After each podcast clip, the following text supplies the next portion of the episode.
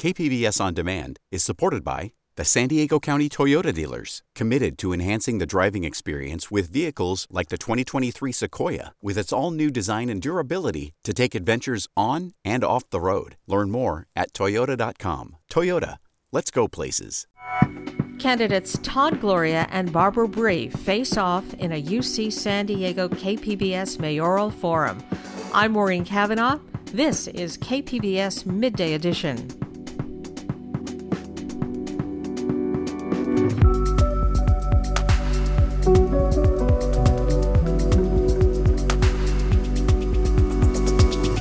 In today's special broadcast, the candidates address a wide range of San Diego issues, including the city's housing crisis. I think we have to lead by example. We all have to do our fair share to make sure we address our housing affordability crisis, particularly as it applies to our most vulnerable population, our homeless. It's by updating our community plans, getting the community engaged, and giving developers in the community certainty about what's going to build, get built where.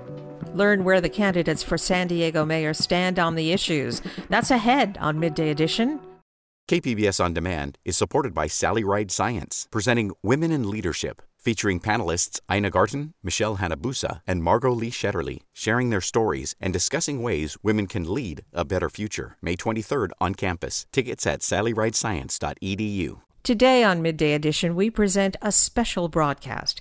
Last night, UC San Diego and KPBS held a mayoral issues forum with San Diego candidates Todd Gloria and Barbara Bry. The forum was moderated by KPBS Metro reporter Andrew Bowen with additional questions from three panelists representing UC San Diego. The goal of the forum is to help voters understand who the candidates for San Diego mayor are, what they stand for, and who best represents their interests and the interests of all San Diegans. Each candidate was given given two minutes to answer questions with a possibility for rebuttal. Here's KPBS Metro reporter Andrew Bowen. According to the city's most recent housing inventory report, San Diego built less than half the number of homes it needed over the past decade just to keep up with population growth. Both of you say you support building more housing, especially near public transit but specific housing proposals often run into community opposition because of everything from traffic impacts to view corridors to shadows. And opposition is often toughest when the housing is for low income people or the homeless. I'd like each of you to point to something in your record that shows you're willing to support new housing and new density even when there's community opposition. We'll be starting with Councilmember Barbara Bry. Thank you, Andrew. And it's exciting to be here tonight at UCSD on Zoom. I'm very proud that I worked at UCSD for, for 10 years uh, when the Connect program was first established. And Connect was established in 1985 to help start high tech and biotech companies. I was there for the first 10 years.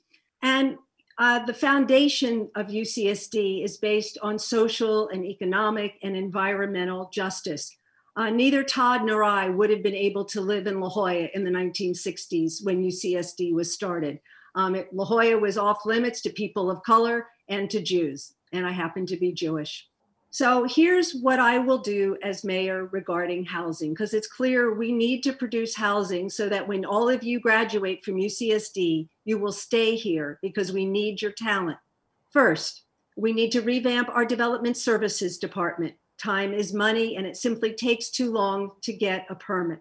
Second, I will continue to support increasing density along transit. And as a council member, I'm proud that I have done that in several communities, including Mission Valley, uh, the Morena Boulevard district, where there was some opposition from the community, uh, in the Midway district. And coming in the fall is Kearny Mesa, which wants to add 30 to 35,000 more units, housing units, because they want to be the Little Italy for the Asian community.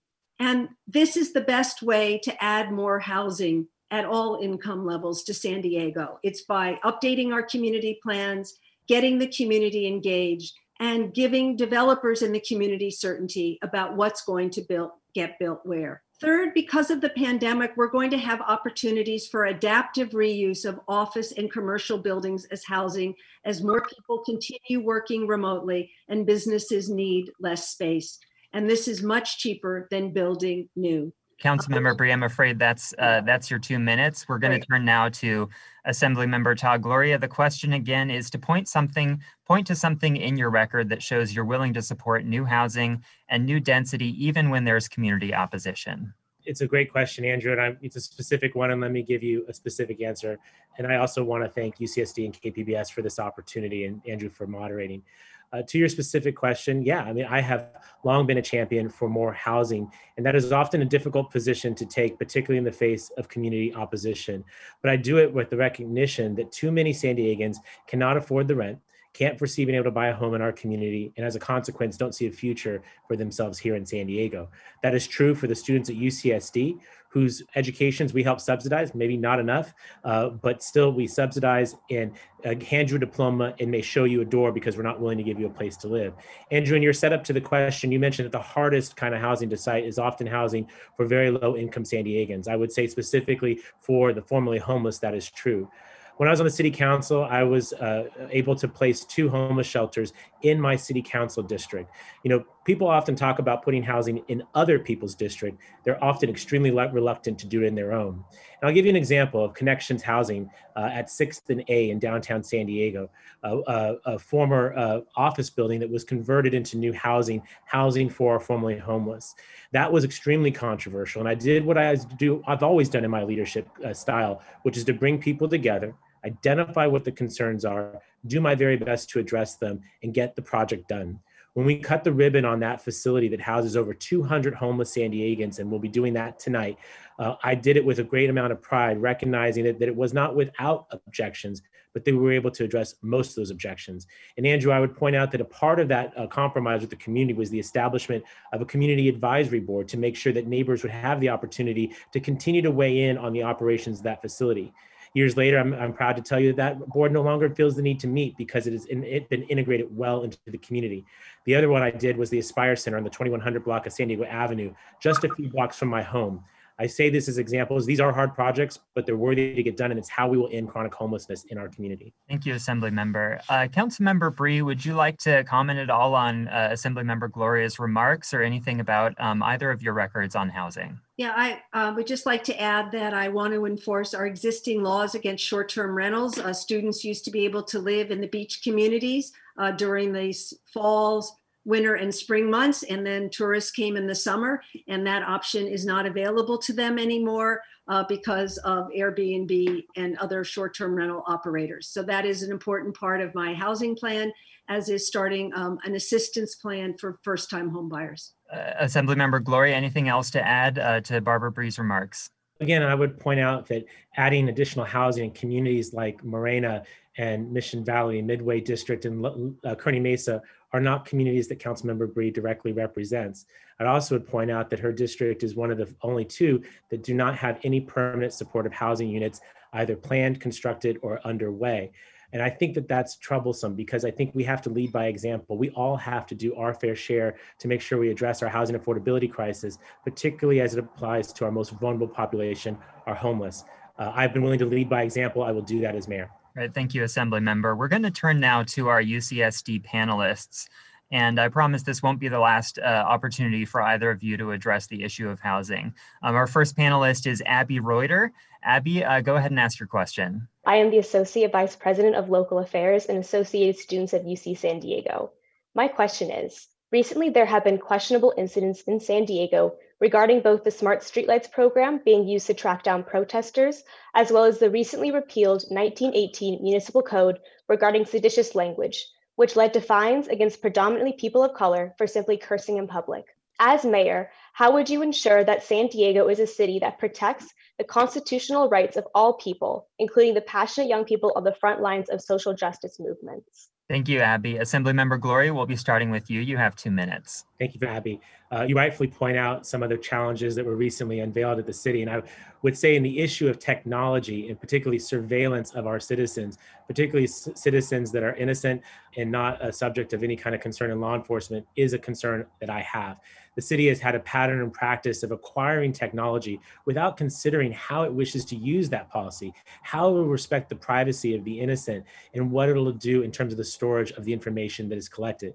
The smart streetlights is one example, uh, but uh, the use of license plate readers, uh, stingrays, uh, and other kinds of technology has repeatedly shown the city uh, is not got real challenges on how it chooses to use this technology. We should have policies before acquiring this kind of technology, making sure that it's a community-driven process that is open and transparent, and again that we can respect the privacy of our residents.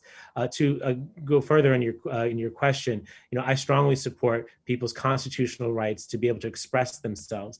Uh, and that is very different uh, from what is being, I think, what you're concerned and what sometimes has been enforced upon. Uh, Abby, I've put forward a racial justice plan available on my website at toddgloria.com, trying to address some of the inequities that I think that you're referring to.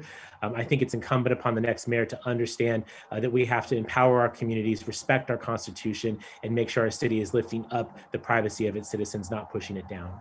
Thank you, Assembly Member. Uh, Council Member Bry, the floor is yours for two minutes. So, as a council member, I have voted to support legislation that will establish an independent commission to review all our current technology and any new technology that the city plans to acquire.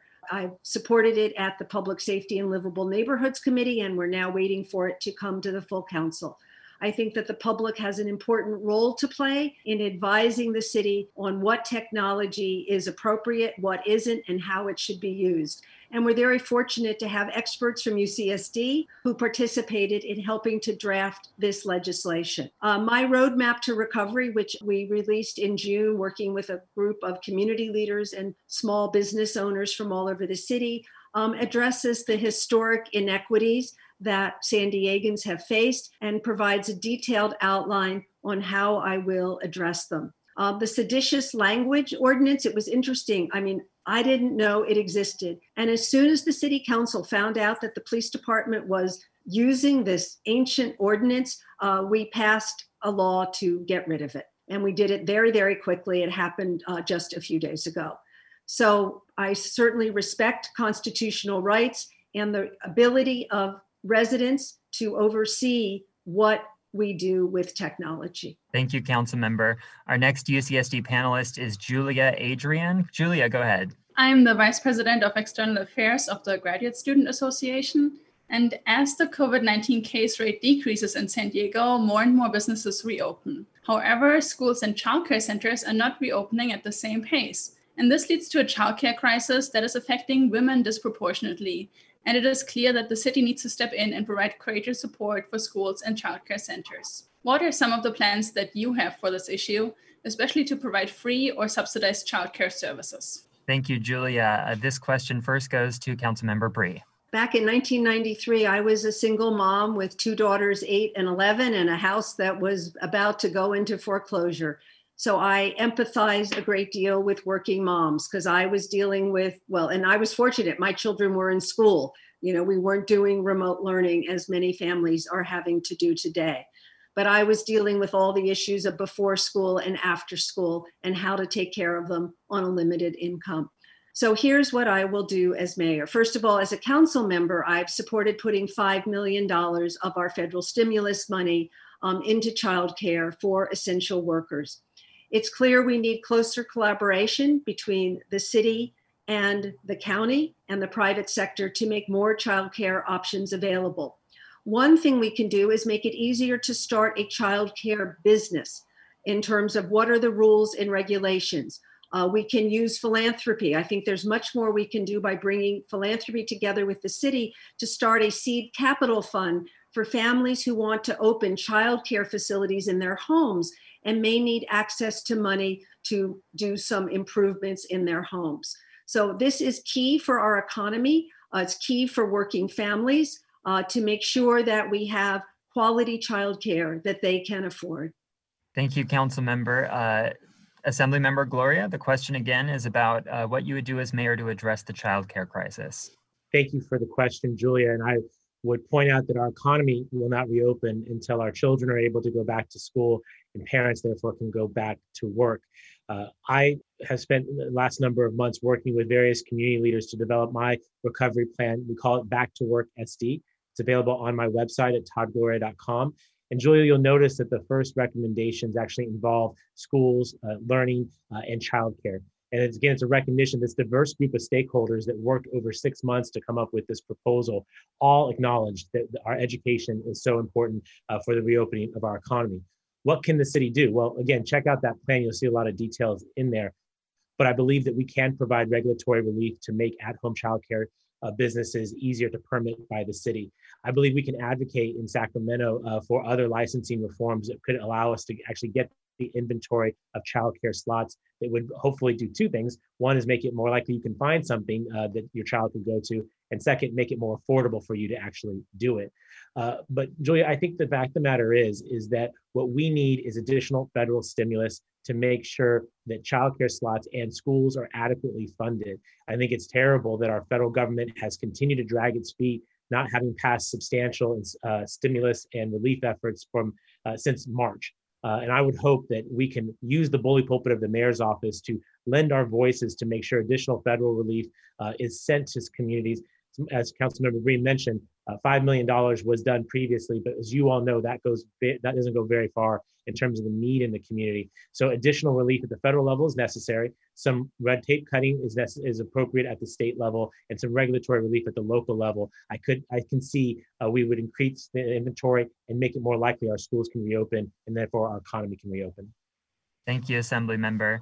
Our third panelist uh, from UCSD is Professor Marissa Abrajano. Marissa? Hi, I'm Professor of Political Science and I'm also the Interim Provost of Warren College. My question is the following. According to San Diego Regional Economic Development Corporation, over the last two decades, San Diego's economy has more than doubled in size.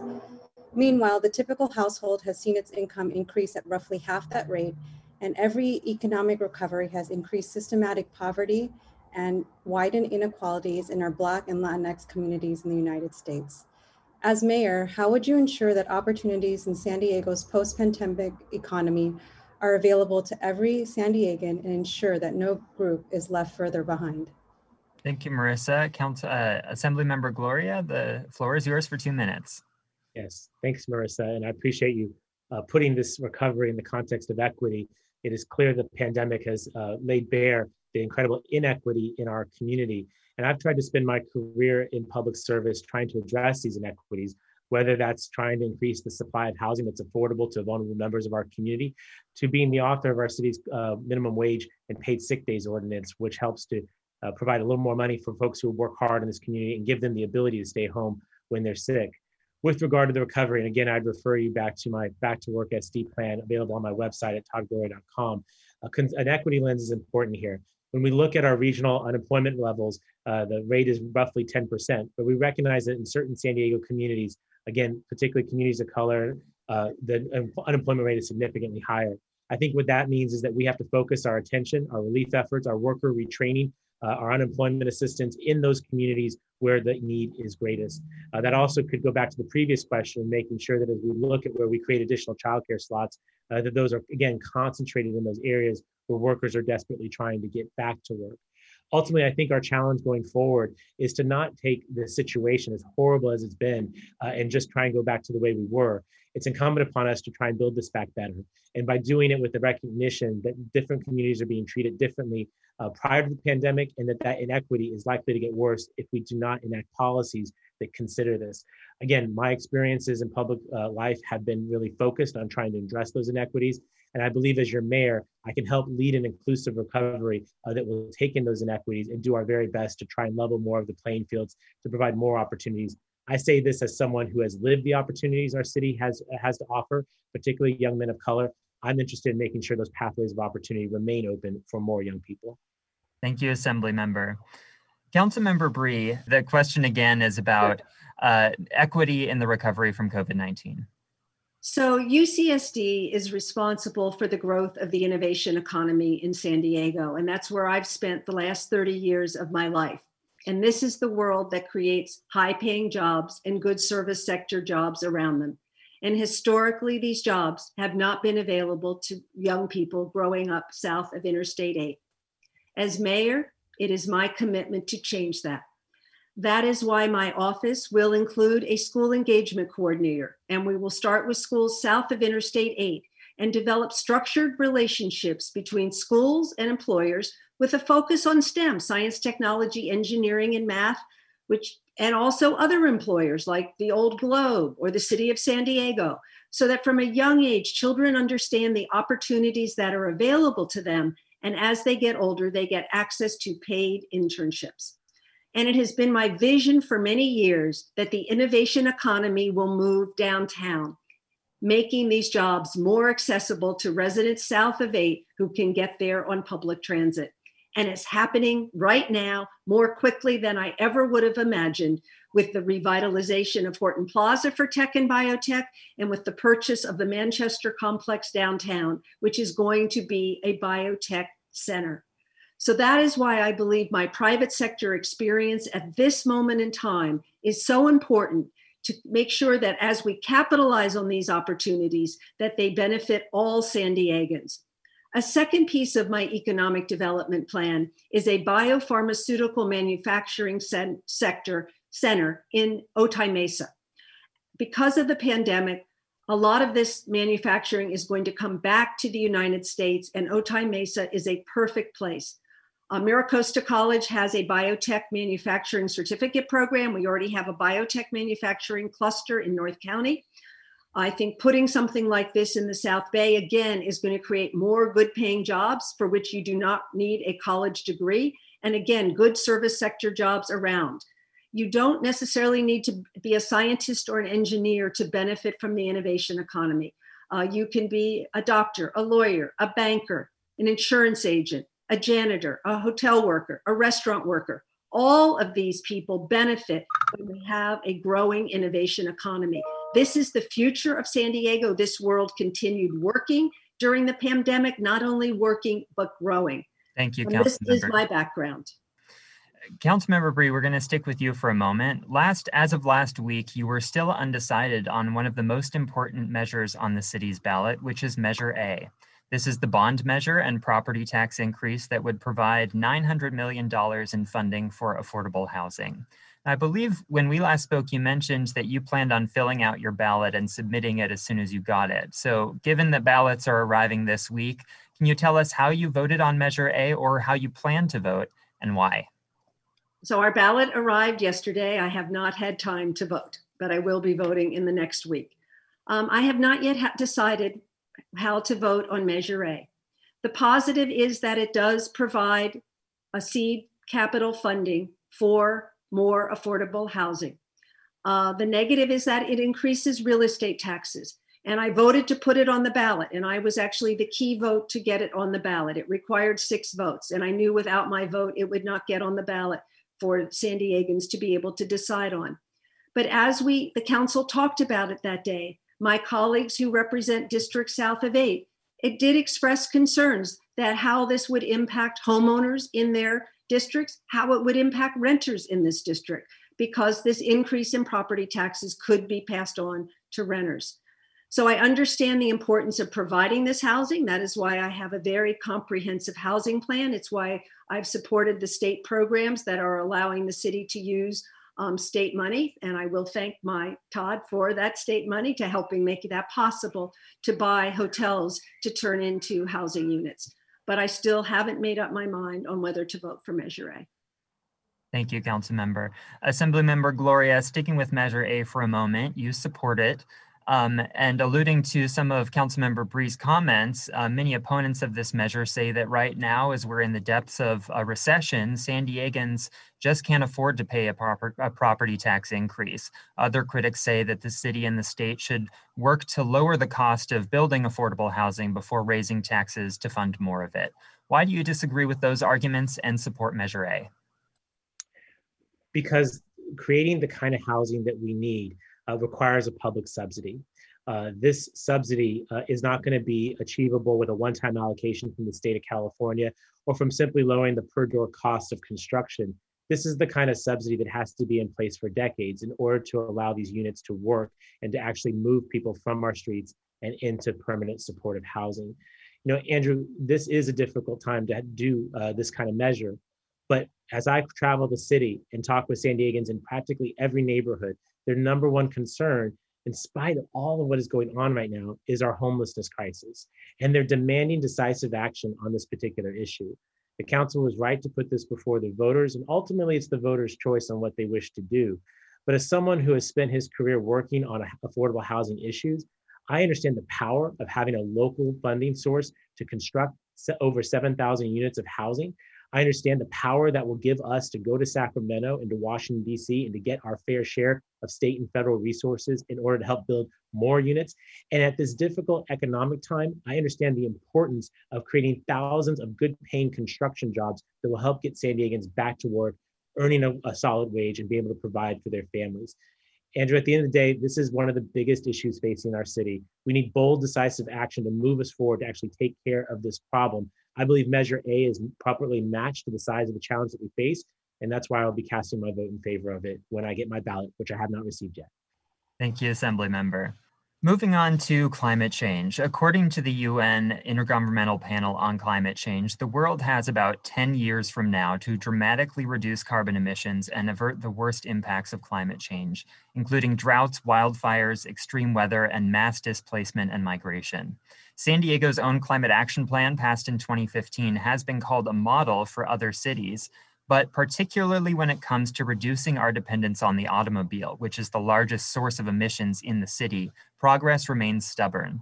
As the city embarks on updating its, its climate action plan this year, what do you think should change? And should we set a legally binding target of carbon neutrality? We'll start with you, Assemblymember Gloria. Thank you, Andrew. And your viewers may know that when I previously served as our city's interim mayor, uh, I had the honor of authoring our city's landmark climate action plan. And it has been, it was a, a career achievement of mine to be able to get that passed by the city council on a unanimous bipartisan vote. What we did with that particular climate action plan was something that other cities at the time had not done. And some criticized us for being too bold uh, in adopting a 100% renewable energy target for 20 for the year 2035. But I would point out that other cities, the state of California, uh, six other states, Puerto Rico, uh, have all followed our lead. And I'm excited that uh, Joe Biden has included a 100% uh, renewable energy goal in his presidential platform. My point is this, Andrew when San Diego leads, other people follow. And I think that it is incumbent upon us to continue to lead when it comes to climate action. To your questions, I'm open to the legally binding uh, provision that you described. This is a part of why we wrote into the original climate action plan uh, five-year check-ins to make sure that we're incorporating best practices, uh, new information, and new technology. And then importantly, I think you hit it exactly right, Andrew. When I look at what we've been able to do, the Climate Action Plan has birthed our Community Choice Energy Program that is going to help us procure clean energy. It has sparked a conversation around housing that is so necessary. But where I see us not meeting our marks is where uh, when it comes to transportation. And I would use the authorities provided the mayor uh, under Assembly Bill 805, which uh, provides a chance for the mayor of San Diego to be a leader at Sandag to align our regional transportation plan to match our climate action goals, uh, to make sure that I have the leadership position to actually make that real. Um, I think it's extremely important. I think it's regrettable. Our current mayor does not use that authority, but I promise uh, uh, San Diego that if given the chance to serve as your next mayor, I will use that authority to drive real change when it comes to climate action, particularly as it relates to transportation. Thank you, Assembly Member. Council Member Bry, again, the question is, as the city embarks on updating its climate action plan, what do you think should change? And should we set a legally binding target of carbon neutrality? Yes, uh, I think we should set a legally binding target of climate neutral of carbon neutrality. Um, there are a lot of exciting things happening with our climate action plan right now.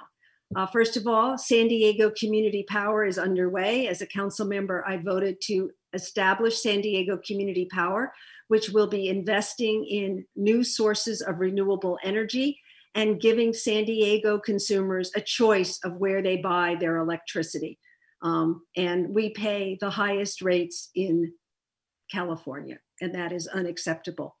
Second part of my plan to meet our climate action plan goals is about establishing employment centers closer to where people live downtown and Otay Mesa, closer to where we already have public transit.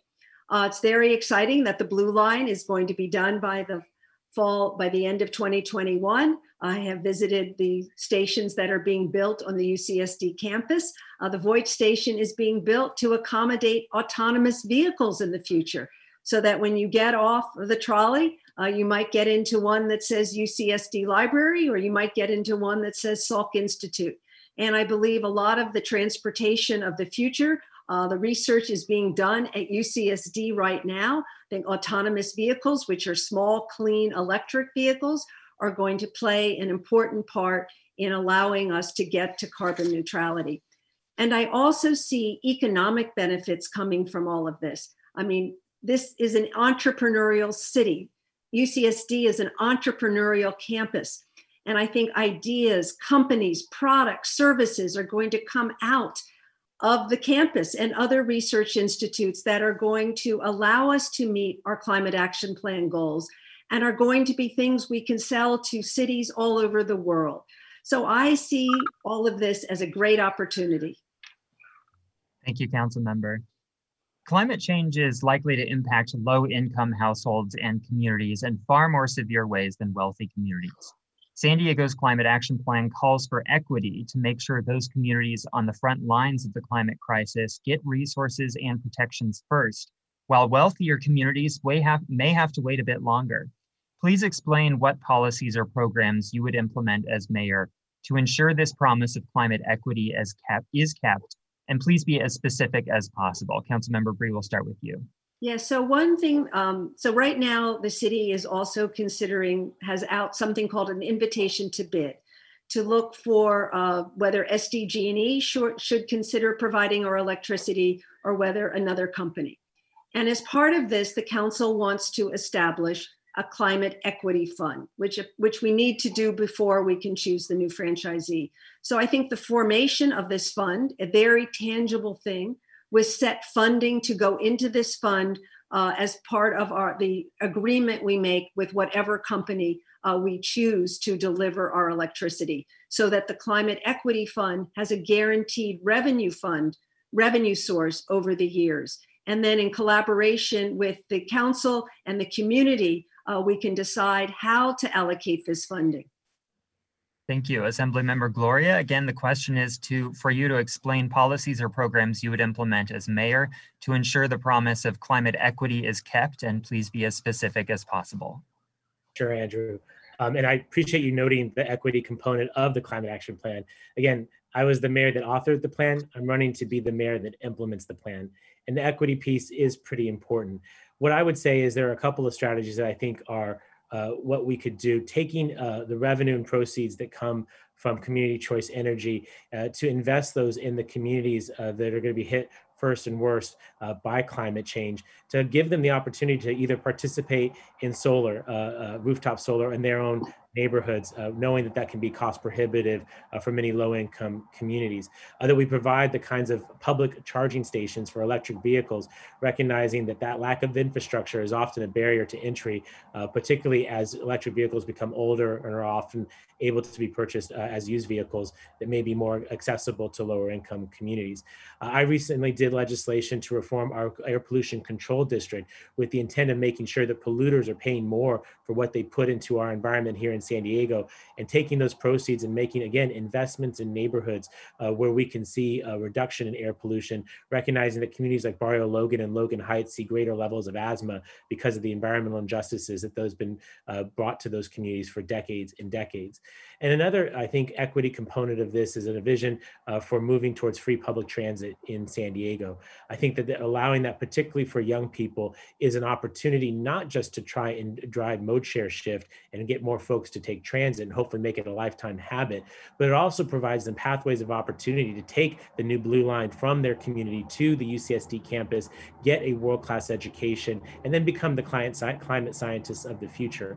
Um, I think that can all start from um, actually being able to access public transit at an affordable or at a free rate. Um, I think that's a place where we can take some of our climate dividend and invest to make real change when it comes to climate change in San Diego. Thank you, Assembly Member. Uh, let's stick with this uh, question for a moment. Councilmember Bry, do you have any response to Assembly Member Gloria's remarks? And would you also support free public transit for, uh, for youth in San Diego? I think Todd had a lot of good ideas, and I would support free public transit for our youth. You, however, do not support uh, the San Diego Association of Governments vision for uh, the regional transportation plan, which involves a very big expansion of public transit. Can you explain your position on that? Yes, yeah, so it's a $177 billion price tag, uh, some of it which would be uh, covered by a sales tax increase that voters would have to pr- approve, and the rest would be hopefully federal and state government money.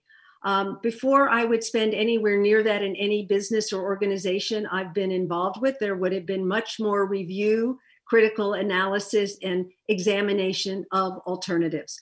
One of the parts of this is digging under neighborhoods to develop fixed transit, more fixed transit, high speed fixed transit. I'm not sure. I have doubts that that is a good technology given the tech topography of San Diego. Um, earlier today, I was looking at what Hyundai is doing uh, with autonomous vehicles, with vehicles in the air. They call, uh, and I think there's much more exciting new technologies that are a better fit for San Diego. And I'm concerned that we're moving forward with something that hasn't been fully vetted. Assemblymember Gloria, any uh, this is your opportunity to respond. I would be delighted to.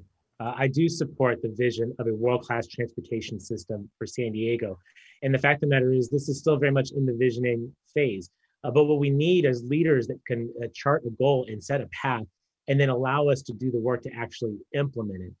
I think that continuing down the current path of our regional transportation plan, the existing one, which is essentially a plan from the 1980s that is trying to be shoved into the 21st century, is not going to get us where we need to go, but particularly for our climate action plan goals, but also for protecting our quality of life and expanding our economy. I envision having a world-class transportation system that gives San Diegans real choices when it comes from getting from A to B. You should have to be you should be able to walk in your neighborhood on something other than a busted sidewalk. You should be able to ride a bicycle in your community without taking your life in your hands. You should be able to take quality public transit that gets you where you want to go in a time and cost competitive fashion. And yes, you should be able to drive your car. It is a free country. But here's my observation, Andrew. The current approach is about 130 plus billion dollars. So if we can spend 130 billion dollars to maintain the status quo, I believe that we can find a way to finance additional funding to actually bring transformational change to our transportation system, give the transportation choices that San Diegans deserve. And let's be really honest, whether you're driving the car or you're sitting in an autonomous vehicle, either way, you're still sitting in traffic. And I think San Diegans deserve a better solution to traffic dilemmas than now. So I would just like to add I still think tunneling under our neighborhoods is not thinking about the future the way it's going to be. The future is going to be urban air mobility. It's going to be autonomous vehicles that are electric, that are small, that are going to go on smart highways so they can go more closely together. It's going to be about putting good jobs closer to where people live. All of this together can help us accomplish our climate action plan goals, and people can get where they need to go very efficiently. Thank you, Council Member. And I'd like to stick with this for just another moment because um, you described, you know, autonomous vehicles in UC, at UC San Diego and in La Jolla. How would you ensure that this technology is available not just to wealthy communities, but also to communities that uh, typically are bypassed by these technologies, especially when they're developed in the private sector? Well, I think so. As I said, it's they're being tested on the UCSD campus right now because the UCSD campus is is where a lot of this research is being done. So it's where it's being tested. Once it's available, we're going to have a climate equity fund to make sure that this technology is available to residents all over the city. Now, give you a bit of extra time, uh, Assembly Member Gloria. Any extra uh, or additional comments you'd like to make on this? Yeah, I mean, I just don't buy that. Um, you know, I don't see a lot of Teslas in a lot of neighborhoods south of the eight. And what is being described is really delaying uh, transportation equity, transportation justice for a lot of our communities. Uh, what I'm describing is a connected network that allows every community access to multiple good choices from getting to A to B. And I tell you, the time to act is now. Uh, we need a, a, this could be a part of a local economic stimulus package that puts thousands of San Diegans to work and Andrew, I think we both know that the attitude of later, later, later often becomes never in San Diego. That's why leaders need to set a uh, set a goal, set a path, and start working toward it. And we should start that now. Um, we're going to move on to equity and policing right now. A 2015 study by SDSU found that Blacks and Latinos were more likely than whites to be searched during traffic stops by San Diego police, but they were less likely than whites to be found with contraband. If the wave eh, of Black Lives Matter protests this year is any indication, this problem of racial bias in policing has not gotten better. What would you do as major, mayor to ensure that the San Diego Police Department takes this issue seriously? And again, I'd like you to be as specific as possible. We'll start with you, Assemblymember Gloria.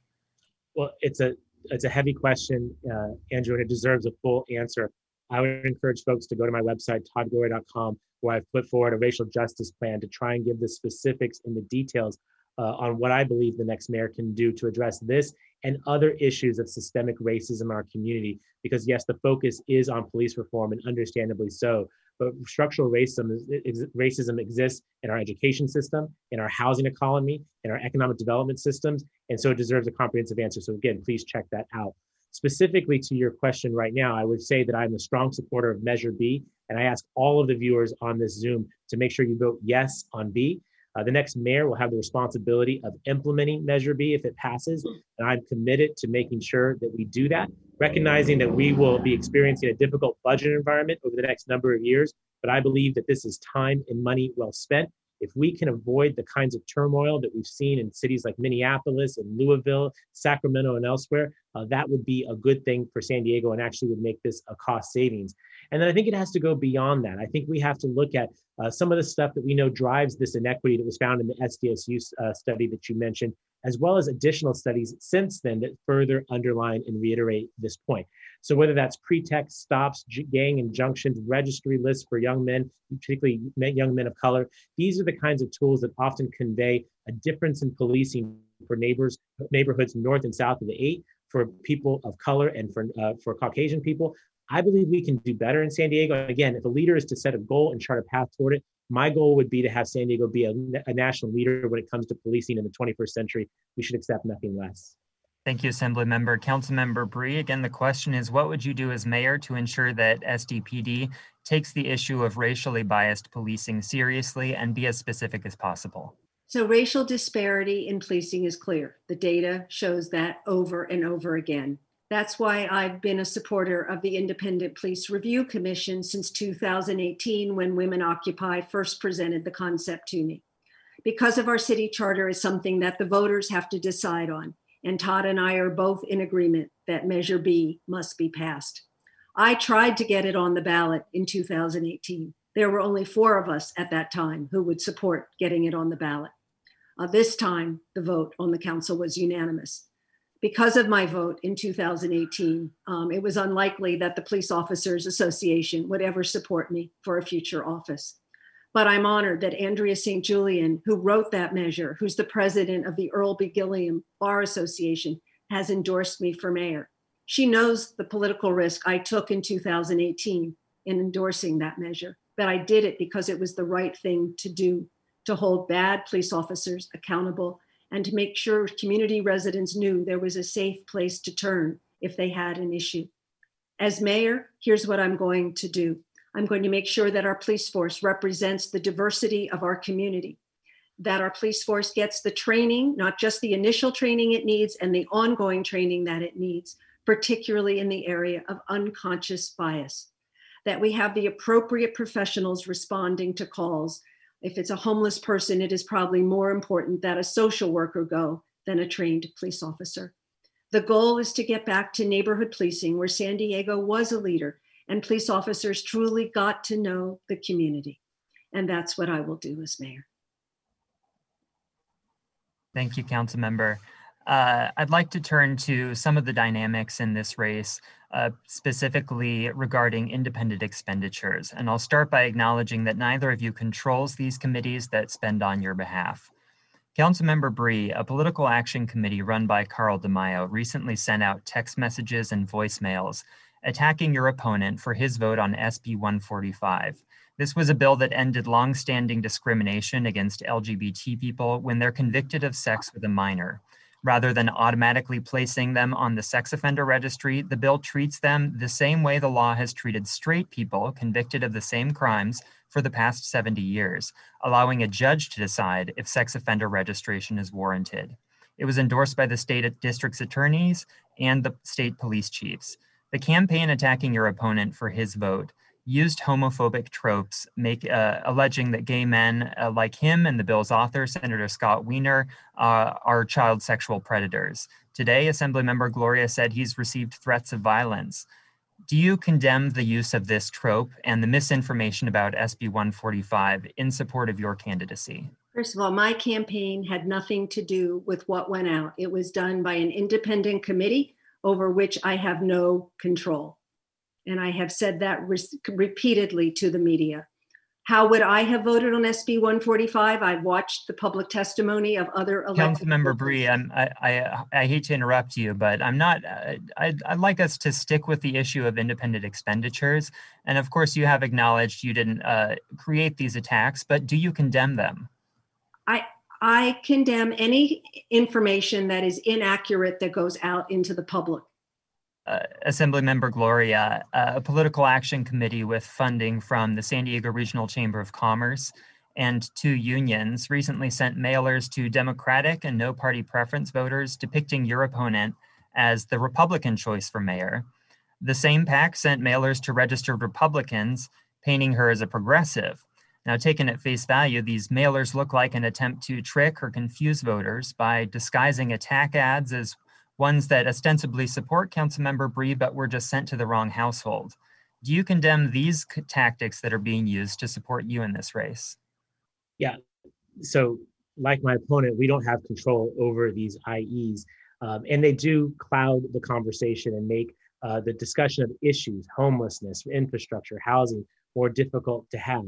I think the difference, Andrew, between the attacks that I've been receiving by text and voicemail are that those attacks are false. In the case of the ones that you just mentioned, they happen to be true. It is true that my opponent did not support a resolution of the city council condemning the use of federal uh, officers uh, on streets of cities across this nation like Portland. Uh, it is true that my opponent has been opposed to transit and bicycle lanes and other things uh, that are part of our climate solution. It is true that some of her rhetoric about housing sounds eerily similar to President Trump.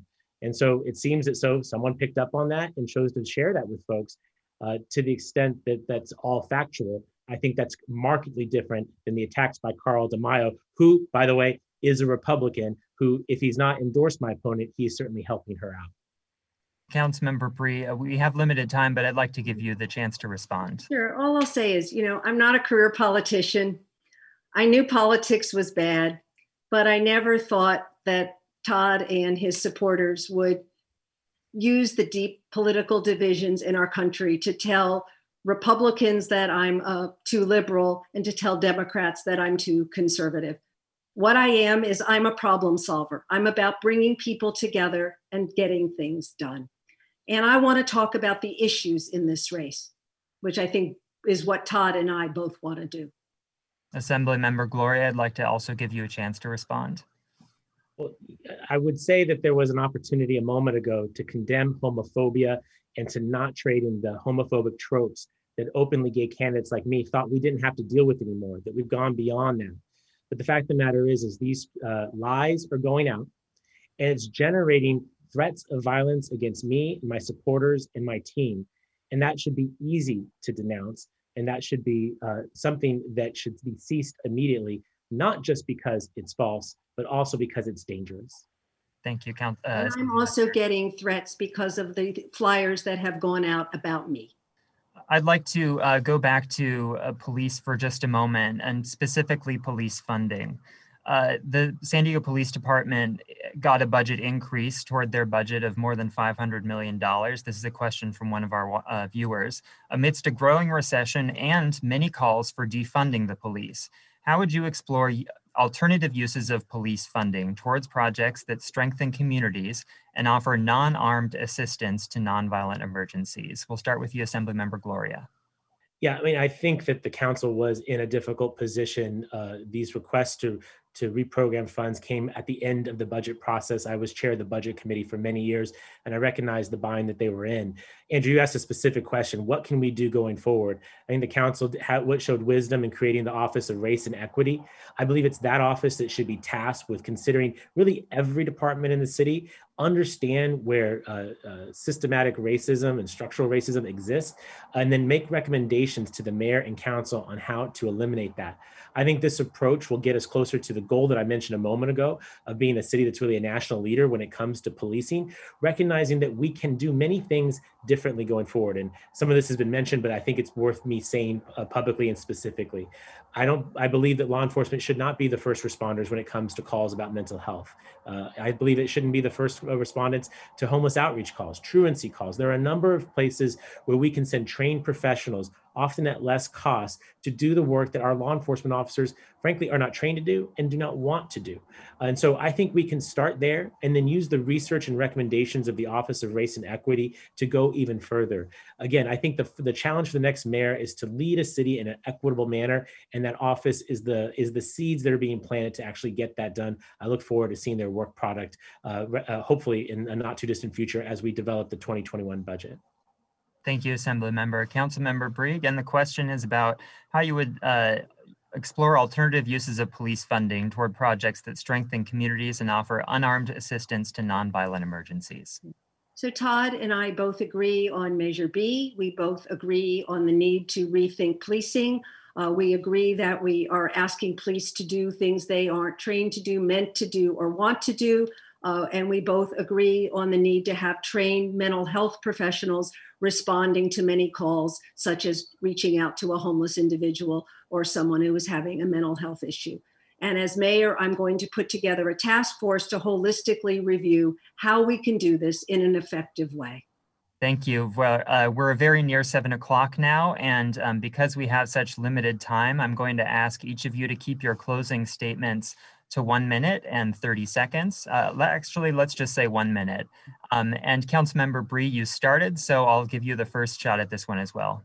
So I've spent my life standing up for others and providing opportunity. I've started two organizations that empower women, Athena San Diego for women in tech and biotech, and Run Women Run to elect more women to office. For much of my career, I was either the only woman in the room or one of a few women. My priority as mayor is to lead an economic recovery that addresses income and racial inequality by growing the pie. I know how to do it, I've done it before. When I started working at the Connect program in 1986, and Connect was started to launch high tech and biotech companies, you could have counted the number of life science companies on two hands. Today, there are hundreds. I believe that the diversity of my life experiences as a council member, a small business owner, a nonprofit leader, and a community volunteer have prepared me to lead our city. I'm a wife, a mom, and a grandma. When you all graduate from UCSD, I'm thinking about you and what we need to do to keep you in our city, to make sure that you're going to get a good job, that you're going to have a place to live, that you're going to be able to enjoy, continue to enjoy our beautiful natural environment, our, our beaches, bays, and canyons. Thank San you, Diego has a great deal going for it, Thank and you, I would be honored to have your vote. Thank you, Councilmember Bry. Assemblymember Gloria, one minute. Absolutely. Andrew, thank you for moderating. Thank you all for tuning in. You need another Zoom in your life like you need a hole in the head, but you're here because you care deeply about our city and the future direction. And I hope to be the person that helps lead us in that new direction. Uh, my story is very simple. I'm a third generation San Diegan. I grew up in Clairemont, graduated from Madison High School, attended the University of San Diego, the first in my family to go. I'm the son of a maid and a gardener who worked hard in San Diego, were able to buy a home and put their two kids through college. And I think that we know that today in 2020 San Diego, blue collar workers like them can't buy afford to buy a home, often can't put their kids through college. And as a consequence, we are losing out as a community. I will be a mayor who will go to City Hall every single day with stories like mine in my heart to make sure the pathways of opportunity that were there for me will be there for you and for your families. I believe we can take the city in a new direction that tackles the big issues that are facing us our homelessness crisis, our infrastructure challenges, our housing affordability crisis. With your vote in this election, uh, we can make history in electing the first person of color and the first queer person mayor of this city. I hope to have your support on election day and in the years to come. KPBS On Demand is supported by the University of San Diego, offering professional and continuing education courses in the areas of business, education, healthcare, and engineering. For enrollment opportunities, visit pce.sandiego.edu.